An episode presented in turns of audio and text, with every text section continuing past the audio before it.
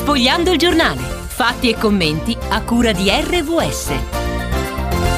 Amiche amici in ascolto, ben trovati e per questo numero di Sfogliando il giornale vogliamo prendere come riferimento un articolo che abbiamo trovato su un sito internet, Nurse Times, dal titolo 9 diritti nei percorsi di fine vita. Ecco il manifesto interreligioso.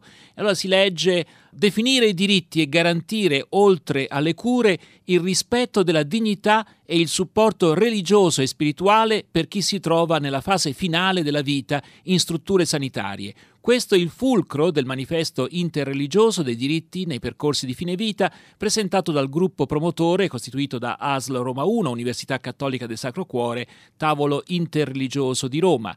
Diritti da garantire non solo nei centri di cure palliative, ma anche negli ospedali, nei pronto soccorso. Un lavoro delicato quanto importante, un traguardo che è frutto di una particolare sensibilità nei confronti del dialogo interreligioso in ambito sanitario, creare un percorso che porti a impegni concreti è l'obiettivo del manifesto, un documento in nove punti che rappresenta l'approdo di un percorso pienamente condiviso con le confessioni religiose e che rende possibile la trasformazione in procedure operative dei nove diritti sottoscritti. Poi ascolteremo la lettura di questi nove diritti, ma intanto diamo il benvenuto ai nostri eh, ospiti e a Claudio Coppini che conduce con me la trasmissione. Presentiamo subito Mariella Orsi vicepresidente Buongiorno. della Commissione regionale bioetica per la Toscana e anche del Comitato Scientifico di File.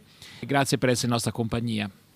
Grazie a voi. Diamo un'occhiata a chi ha sottoscritto questo manifesto, tra i firmatari Centro Islamico Culturale d'Italia, Federazione delle Chiese Evangeliche in Italia, Diocesi Ortodossa Romena d'Italia, Hospice Villa Speranza, Università Cattolica del Sacro Cuore, Istituto Buddista Italiano Soka Gakkai, Unione Buddista Italiana, Unione Comunità Ebraiche Italiane, Unione Induista Italiana, Unione Italiana Chiese Avventiste e ancora Vicariato di Roma, l'AVO, Associazione Volontari Ospedalieri, il CSV Lazio, Centro Servizio per il Volontariato, cittadinanza attiva, Tribunale per i diritti del malato e un operatore sociosanitario in rappresentanza della categoria. Dunque, eh, sul piano interreligioso un successo che non si, non si può dare per scontato, eh, perché veramente qui sono in tanti a essere rappresentati.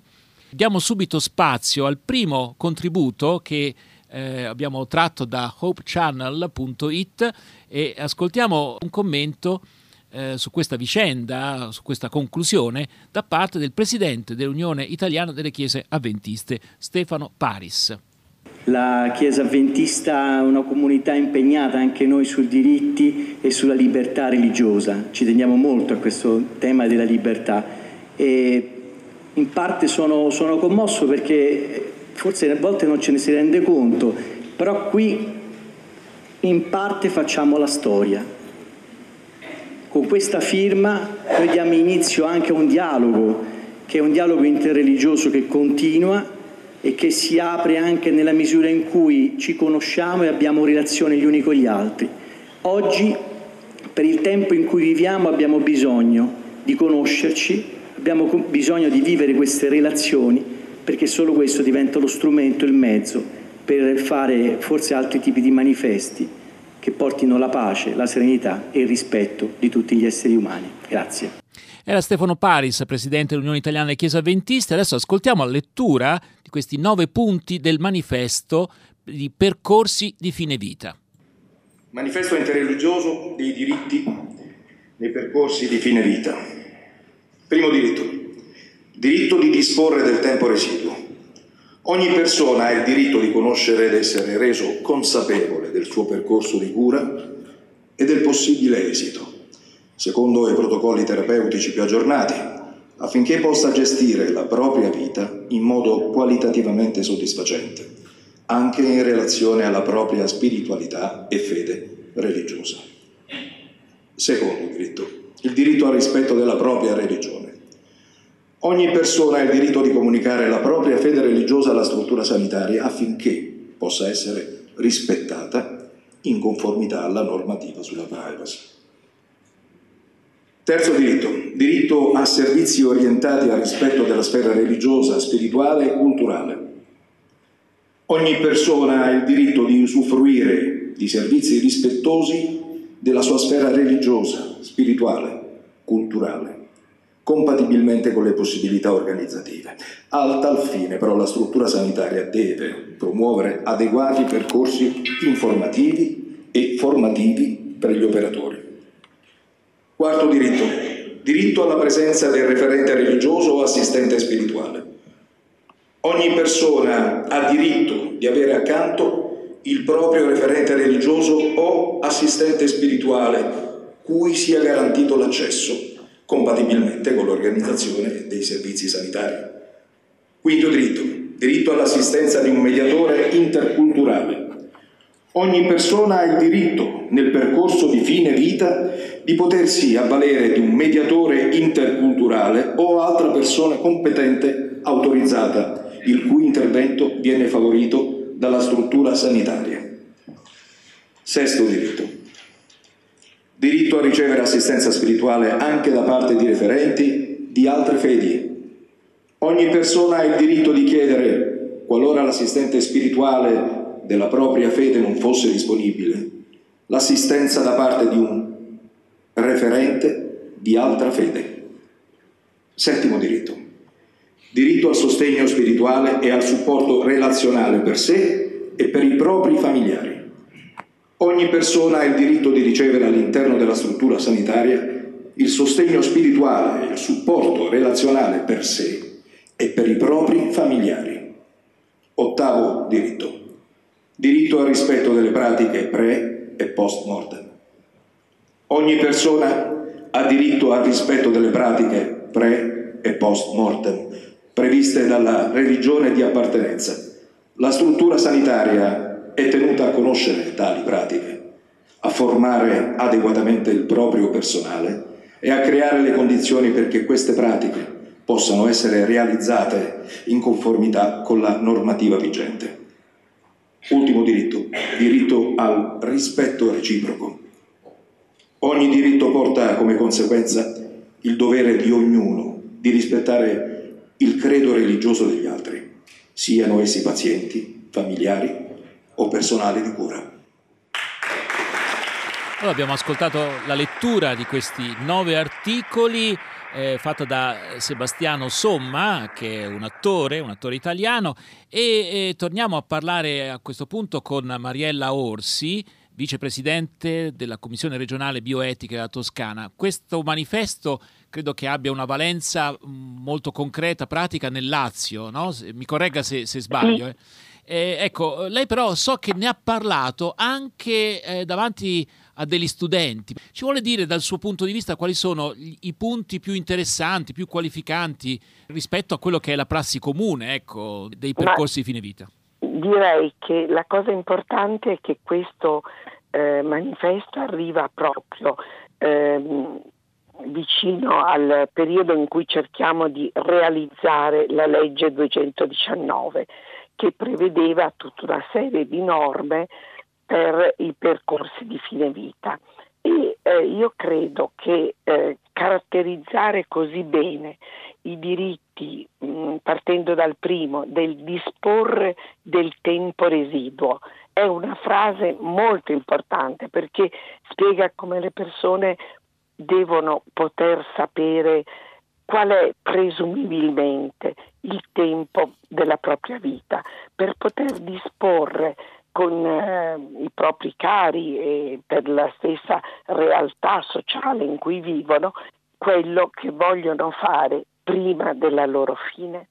E poi la dimensione religiosa perché eh, nelle cartelle cliniche, oltre alle storie di, della propria malattia, non c'è anche, se esiste, un credo di appartenenza. E quanto la persona, soprattutto arrivata alle ultime fasi della patologia, può già esprimere la persona o il referente che vorrebbe avere accanto per poter lasciare anche le proprie vita e con una pacificazione del proprio animo. È veramente un riportare la globalità della persona anche nel percorso sanitario. Allora, ascoltiamo, poi continuiamo la nostra riflessione su questo manifesto, quello che ha dichiarato il ministro della Salute Grillo, che era presente proprio alla presentazione di questo manifesto eh, dei percorsi di fine vita. Ascoltiamo quello che ha detto. Ma guardi, io l'ho trovata un'iniziativa veramente interessante, infatti è per questo che sono voluta venire. Prima di tutto perché è bello il concetto del dialogo tra persone che appartengono a confessioni religiose diverse e perché poi l'argomento è veramente un argomento delicato e di grande attualità politica. Naturalmente poi io ho letto il manifesto, quindi poi bisognerà vedere concretamente come declinarlo, ma come dicevo prima, l'importante è iniziare e questo mi sembra un ottimo inizio. Poi bisognerà vedere come declinarlo. Questa è eh, la parola del ministro, è come dire, è bello il, il, questa enunciazione di principi, poi però bisogna vedere concretamente come si possono realizzare. Ecco, quali possono essere gli ostacoli che, eh, insomma, che si frapporranno a un'attuazione eh, concreta, pratica di questo manifesto, secondo lei, Mariella Orsi? Ma ehm, una delle situazioni è legata anche a quello che viene detto all'articolo 3. Eh, la struttura sanitaria deve promuovere adeguati percorsi informativi e formativi per gli operatori. Ora, ad esempio, nelle relative, quindi all'istituzione degli hospice, ci siamo preoccupati che eh, in ogni struttura ci fosse un um, piccolo elenco dei referenti religiosi delle maggiori religioni disponibili ad accorrere nel caso che un malato ne facesse richiesta. Eh, in alcuni casi abbiamo anche avuto, e ehm, ho presente lo di San Felice Ema che ce l'ha come prassi, di vedere mh, come la, gli spazi sia della stanza dove la persona muore, ma anche la stanza del commiato che è nella stessa struttura, fossero adeguati per, dare, eh, per fare le, i riti eh, post mortem che, che, alcune religioni impongono.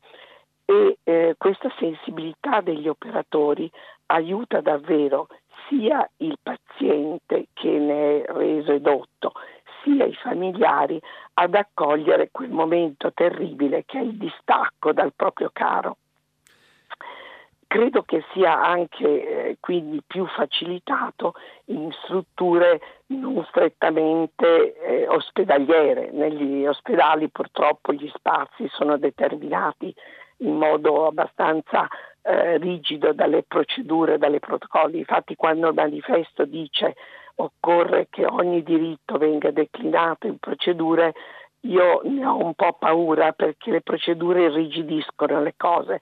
La formazione e la sensibilità degli operatori e dei dirigenti sanitari facilita invece l'approccio all'applicazione di questi diritti che sono sacrosanti perché stanno dentro al concetto di dignità della persona. È molto bello anche che sia eh, introdotto nello stesso manifesto la necessità di un mediatore interculturale, perché non si parla solo di religioni, ma si parla di spiritualità a cui appartengono tutti gli uomini, indipendentemente che siano poi eh, persone di fede mh, mm, religiosa, e dall'altro la cultura. Ci sono ormai persone che vivono qui da noi, che appartengono ad altre culture e soprattutto nelle fasi finali della vita, così come quelle dell'inizio vita, devono poter rappresentare anche i valori che ispirano la loro appartenenza. Allora, io devo dire che mi è venuto un momento di ricordo molto bello, mi ha quasi commosso e voglio ringraziare proprio eh, l'associazione Labor Care perché mi ricordo un incontro, io credo di alcuni anni fa, eh, sicuramente Mariella se lo ricorderà anche lei. L'associazione Grecale. Ah, forse. Grecale, scusami, sì, sì Grecale. Quella di Creti. Eh, ecco, sì. la, dove c'era una sala piena, il titolo era La spiritualità nella sofferenza e c'erano l'imam, eh, in quel, quel, tempo Izzedine El Zir, c'erano il Rav, eh, il Joseph Levi, c'era Paolo Ricca, teologo. Fu un incontro secondo me un seme, perché oggi al risultato di queste cose eh, Radio Voce della Speranza registrò quell'incontro e devo dire sono passati alcuni anni e oggi... Dovremmo, dovremmo rifarlo, dovremmo alla luce di questo manifesto Vero? colgo l'occasione proprio per rifarlo, perché ieri quando al liceo Galileo, che è un liceo classico di Firenze, io ho presentato questo manifesto come una novità assoluta, perché come è stato detto da chi ha preceduto me nell'intervista, eh, siamo una svolta storica. È Certo. vero che i principi vanno enunciati e poi messi in pratica, ma già trovare l'accordo tra così tante fedi religiose per nove punti precisi e anche molto semplici vuol dire fare il primo passo. E a noi è dato poi di continuare su questa strada e di vedere come percorrere questa strada nel modo migliore, senza dimenticarci che così come la legge 219 non si può essere contenti di averla ricevuta e poi dopo non metterla in pratica. Allora, ricordiamo la legge 219, la legge relativa al testamento biologico, quello che è normalmente chiamato. Senta, proponiamo l'ultimo contributo, questa volta da mm, un'intervista al res- responsabile del tavolo interreligioso di Roma, che insomma fa alcune considerazioni, mi sembrano anche questi piuttosto significative. Ascoltiamo insieme. Eh, Mariangela Falà, una bella iniziativa, una bella presentazione. Quanto è importante per il tavolo religioso questo? Beh, è un fatto molto importante, è importante perché veramente abbiamo partecipato insieme all'ASDA, alle associazioni di volontariato alla creazione di questo manifesto, quindi è stato importante per noi personalmente perché ci ha arricchito e perché così abbiamo potuto proporre qualche cosa di un atto di dialogo interreligioso. Ecco, io trovo che questo sia un momento maturo per il dialogo, in cui oltre le parole, oltre diciamo, il rispetto, si vada sul campo, in un qualche modo si metta i piedi a terra, si metta veramente la nostra capacità di dialogo a confronto, perché quando si entra in un momento così intimo, difficile, particolare, ma necessario perché la nostra vita è anche la nostra morte, ecco il dialogo diventa un dialogo in atto ed è lì che la fraternità si vede ed è lì che il rispetto si vede ed è lì che si vede se siamo veramente degni del dialogo. Ehm, la lettura è stata emozionante dell'attore Sebastiano Somma e sapere che ogni parola di questo manifesto è stata ponderata, è stata scelta, è veramente qualcosa di straordinario. Certo, come dicevamo, la stessa scelta di dire non percorso della morte, ma percorsi di fine vita, perché il fine vita ha diversi percorsi, ha diversi momenti eh? e quindi fare attenzione, come si dice, al processo eh? e non semplicemente ad un atto pure semplice, perché questa della dipartita tocca da vicino la famiglia, la comunità, la persona e abbiamo deciso di far leggere questo manifesto da una persona sensibile a questo tema e che potesse con la sua voce eh, dare veramente il cuore di questo lavoro che abbiamo fatto. Grazie. Grazie a voi. Questi contributi potete anche eh, vederli nel sito hopechannel.it, eh, una registrazione fatta in occasione della presentazione proprio del manifesto dei percorsi di fine vita. E una domanda che vorrei porre a uh, eh, Mariella Orsi, vicepresidente della Commissione regionale bioetica toscana. Percorsi di fine vita, parlarne a dei ragazzi. Perché uno dice, beh, insomma, i, ragazzi forse sono interessati all'inizio della loro esistenza, no? a tutti i dilemmi che, insomma, che possono preoccupare ecco, una giovane esistenza.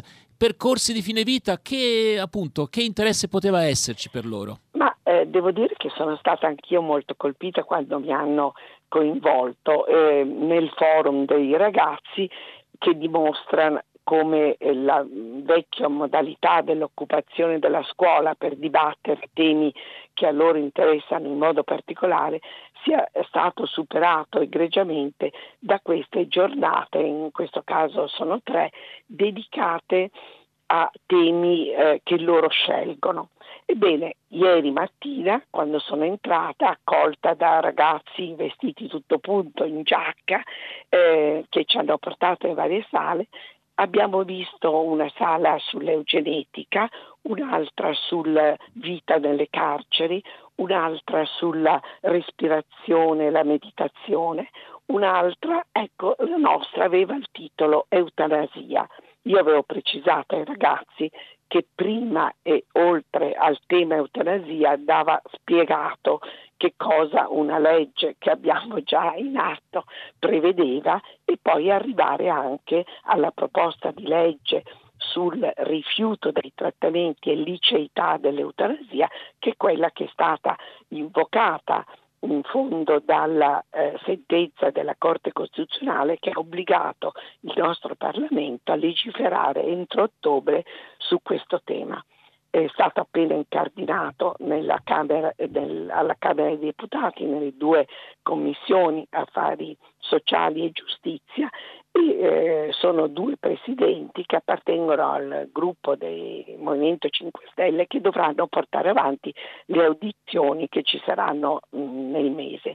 Ebbene, parlare ai ragazzi di tutto quello che riguarda la fine della vita, il fatto che molte persone arrivano a non tollerare più le sofferenze che le patologie comportano, che cosa vuol dire dialogare con i familiari, per esempio eh, questa eh, eventuale pratica eutanasica la legge la prevede solamente dopo che tutti i familiari sono stati coinvolti in un processo ehm, di eh, relazione con il malato che esprime che cosa lui sente e, e vuole, ma soprattutto eh, arriva a um, capire che cosa è giusto che il nostro Stato preveda per evitare che si continui a perpetrare per chi può pagarselo un viaggio tipo quello di DJ Fabo all'estero per poter avere suicidio assistito oppure più drammaticamente alcuni casi di cronaca recenti ci hanno fatto vedere di persone che si buttano dalle finestre o dalle scale perché per loro è diventato intollerabile vivere. Sicuramente dobbiamo migliorare gli aspetti psicologici e spirituali della vicinanza alla persona de, alla fine della vita, dei percorsi fine vita. E noi già allora, nel, quando abbiamo fatto la carta di Pontigliano, parlavamo del processo del morire.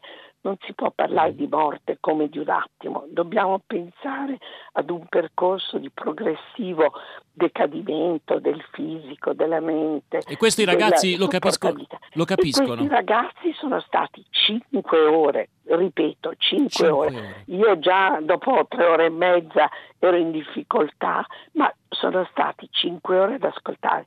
Ho poi chiesto a loro di, spiegare, di scrivere anche che cosa per loro era la morte, che cosa per loro significava la paura di morire e abbiamo dialogato su questo. Devo dire che non erano moltissimi, ma appartenevano a sia alla prima, quindi quella che un tempo si chiamava quarta ginnasio, ora prima liceo, sia al quinto anno, quindi due ragazzi erano maggiorenni, gli altri erano ancora minorenni. E eh, devo dire che facendo anche confronto con eh, possibilità di dichiarare di essere potenziali donatori d'organi, sono arrivati a eh, comprendere cose molto delicate che non sempre nei corsi a medici e infermieri rimangono così chiare. Quindi devo dire che ascoltare i ragazzi che cosa loro vogliono conoscere è un modo per sapere anche come comportarsi meglio nei loro confronti. Troppo spesso li, così, li definiamo superficiali si pongono dei problemi molto più sottili di quanto mm-hmm. comunemente si possa pensare. Ah, Sono rimasta molto, molto, colpita dalla loro serietà. Allora Maria Lorsi, siamo ormai eh, addirittura d'arrivo per quanto riguarda questa nostra riflessione che partiva dal manifesto di percorsi di fine vita. Una domanda da parte di Claudio no, Coppini. No, era anche un'interessante riflessione che molte, molte persone quando vanno a incontrare ragazzi, specialmente dei licei, anche del classico in particolare, escano con questa eh, riflessione che i, i, ragazzi di oggi spesso sono dei ragazzi in gamba. E io mi chiedo anche perché, perché in realtà nelle famiglie succede che i genitori si ammalano, succede Certo. che quindi Certo. non è che loro sono scemi non, è una que- cosa, non è una cosa astratta. eh, quindi è una chiaro. cosa molto reale, a volte ci sono, ricordiamo tra l'altro siamo proprio ai dieci anni del caso di Eluano Anglaro e quindi Certo. vorrei anche ringraziare Bappino Anglaro, un altro traghettatore che ci ha portato eh, a, a questi risultati. Ma ehm, volevo concludere con Mariella con, con due esperienze belle. Una intanto è la Fondazione File, che proprio eh, addirittura ha anche trasformato questa parola delle cure palliative in leniterapia, perché le- a volte questa Sì. parola palliative era anche un po' eh, Riduttivo. vero, riduttivo, fraintesa eh, e un'esperienza bella di Villa Betania che mi ricordo dove c'era già anche lì in Nuce, quindi i, i precursori che hanno dato mano, questo triangolo tra il medico, il malato e la persona, mi ricordo allora per esempio una bellissima intervista a un pastore ehm, della chiesa battista, Massimo Aprile, dove c'era questo triangolo necessario di scambio.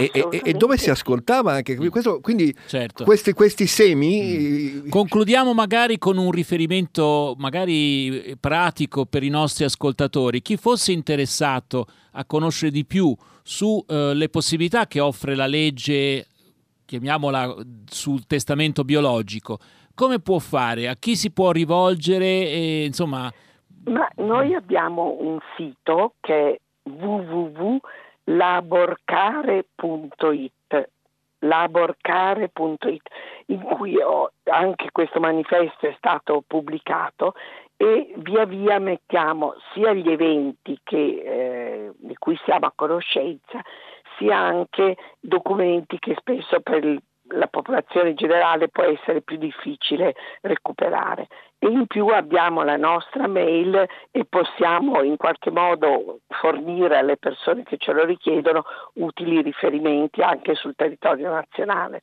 Benissimo. Allora ringraziamo davvero Mariella Orsi, Mi vicepresidente. dispiace la voce. No, anzi, ci scusiamo noi con lei perché avevamo detto che sarebbe stato più breve, ma insomma, pensa- penso che sia stato importante anche insomma, esplorare un po' di più eh, questo argomento. nel salutare Mariella Orse vorrei rilanciare un possibile secondo convegno perché credo che sia il tempo giusto. Va bene, allora ricordiamo ancora una volta www.laborcare.it, laborcare se uno volesse dirlo all'inglese, ma insomma. E grazie allora Mariella Orsi, a risentirci dunque una prossima occasione. Grazie, arrivederci. Abbiamo trasmesso Sfogliando il giornale. Fatti e commenti a cura di RVS.